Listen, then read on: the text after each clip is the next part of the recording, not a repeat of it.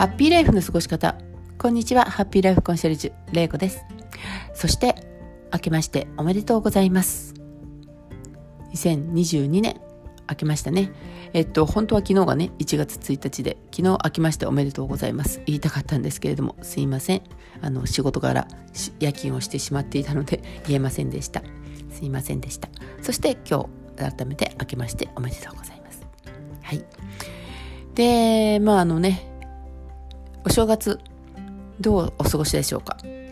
うんと、昔々はね、あの、お正月ってずっとお店も開いてなくて、まあ家族でゆるりと過ごすのがお正月っていうね、感じだったんですけど、最近はもうお店もコンビニとかね、開いてるし、まあコンビニだけじゃなくて、あの、飲食店とかも開いてるし、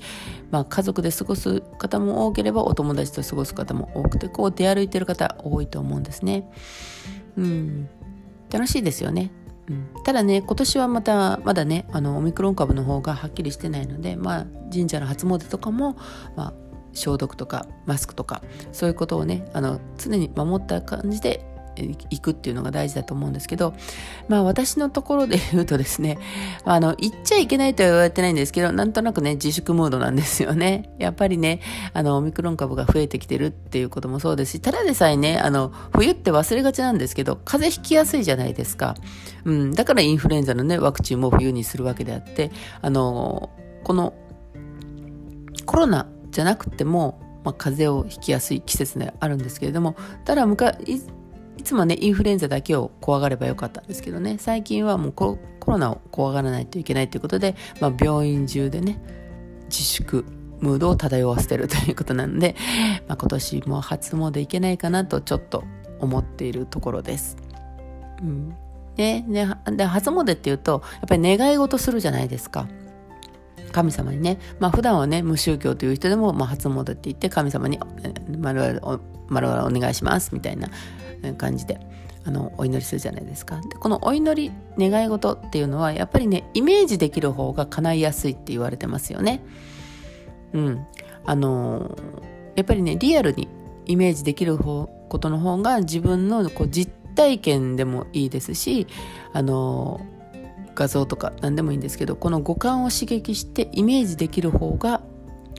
やっぱり自分の中にこう印象に残りやすい。で、この印象に残るっていうことがこの脳には大切なことであって、脳は現実と、あのー、現、現実を、なんだろう、えっと、現実であることと現実じゃないことっていうのの、こう、見さ、見か、えっと、ごめんなさい。えっとね、あの、見分けがつかないんですよね。うん。なので、あのー、別にそれが現実じゃなくても、こう、リアルにね、こう、イメージできる。まあ、例えばあの音を聞くだとかその肌に触れるだとか、うん、匂いを嗅ぐだとか写真を見るだとかそういうねこう五感を刺激するような形でイメージをするとそれが脳があ今あの体験してんだみたいな感じで思って叶えてくれるっていうんですよね。なので願い事をする時にはできるだけこうリアルにイメージできるようなことで形でお願い事するといいかなと思います。で、その一つにね、まあ、リアルにイメージっていうことになると、あの、私はですけどね、もう何々になりたいとかあるじゃないですか。で、そういう願い事もあるかなと、お金持ちになりたいとかでもいいし、美人になりたいとか痩せたいとか何でもいいんですけど、そういう時に、あの、結構効果的なのが、ロールモデルをね、見つけるっていうことが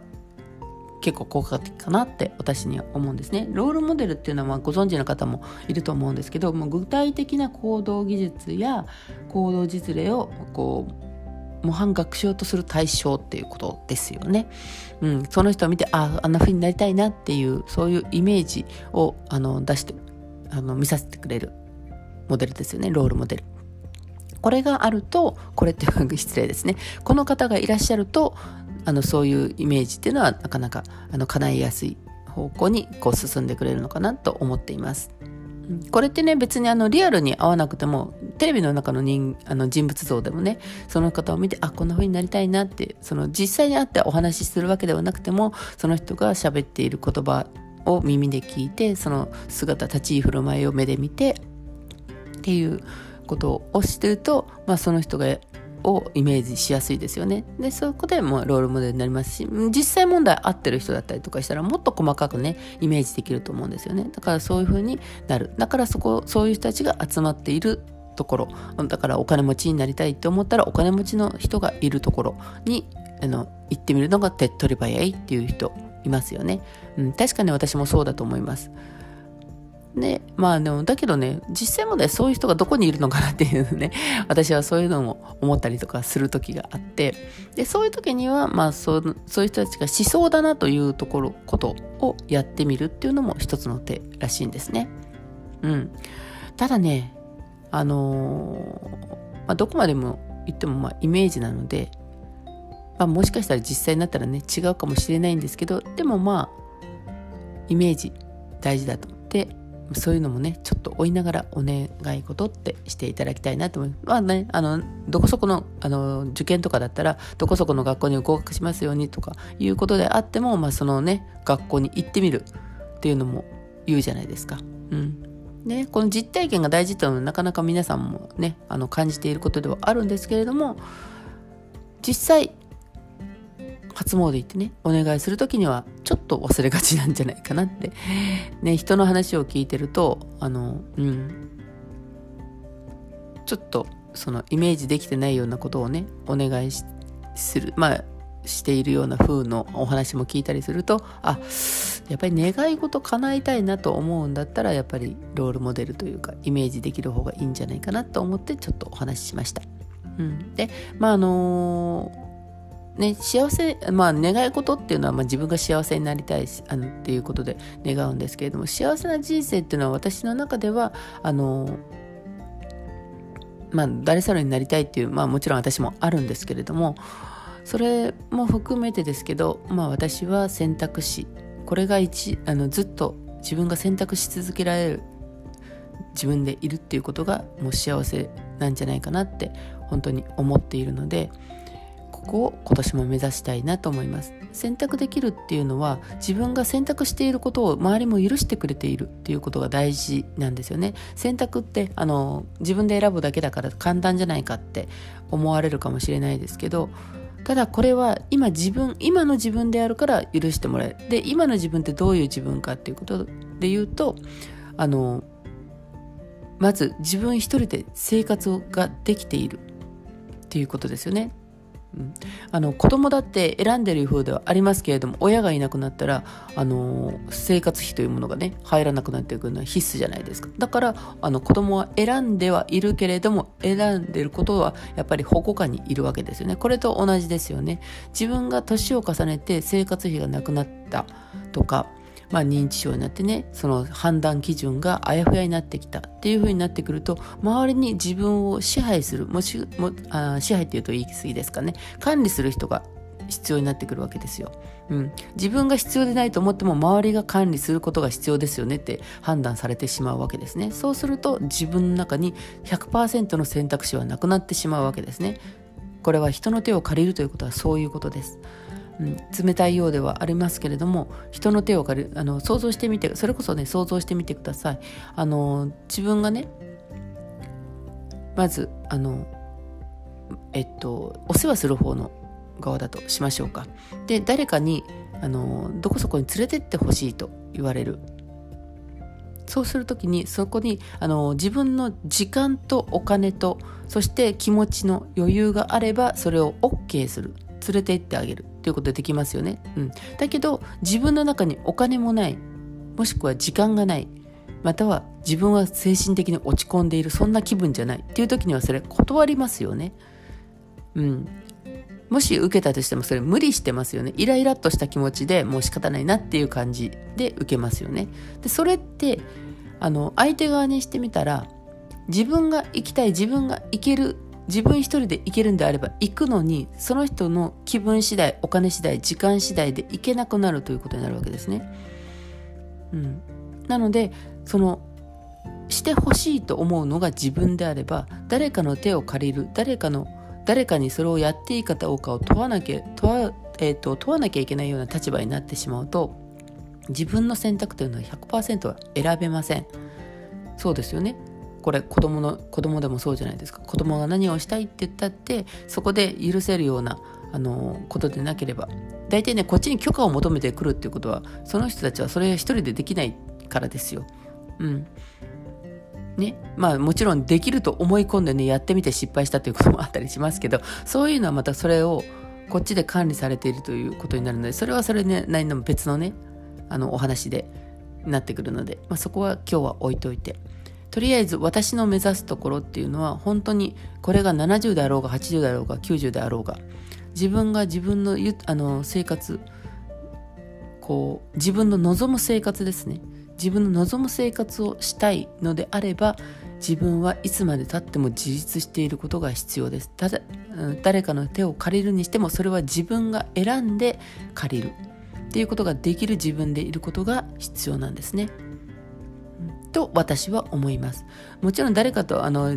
自分一人でね頑張れって言ってるわけじゃないんです。誰かの手を借りる時にもありがとうって言えることですよね。ありがとうという気持ちを自分で選んでありがとうと言ってやれること。そしてその人に対価を払うんであればちゃんとその対価は自分の手元にあるということ。そしてもう一番重要なのはその判断をしている自分を信じてもらっていることですよね。そういう判断をするあなたがあの正しいあなたがあるあなたというものをあなたという人を信じてくれていること。そういう判断するのもあのあるよねって思ってもらえるということが必要なんですね。うん、それもありだということを判断できる。そういうことを言ってもいいと判断できる自分。そしてそれを言ってもいいと判断してくれる周りがあって初めてあなたは幸せなずっと人生を歩める。ここをね忘れないでいてほしいなと思います。そして私はそこを目指していきたいと思いますのでもしあなたもそうであればまた会えるチャンスあるんかなと思います。ね、類は友を呼ぶです。ね、同じようなあの気持ちである人はあの縁がつないでくれると私は思っています。あなたに必要な人必要なものしか周りには集まってこないのでね。あのどんなことでもあなたにとって必要なことなんです。ただそれを見極めるかどうかっていうこともこれ一つのあの、